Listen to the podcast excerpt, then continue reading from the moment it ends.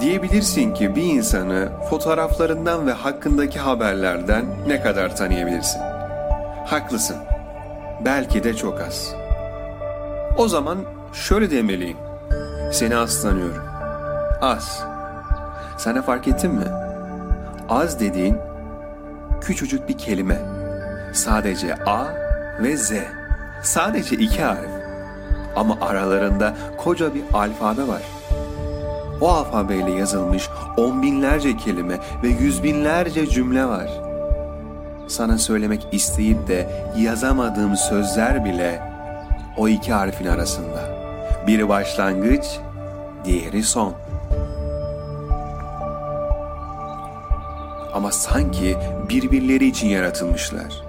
Yan yana gelip de birlikte okunmak için. Aralarındaki her harfi teker teker aşıp birbirlerine kavuşmuş gibiler. Senin ve benim gibi.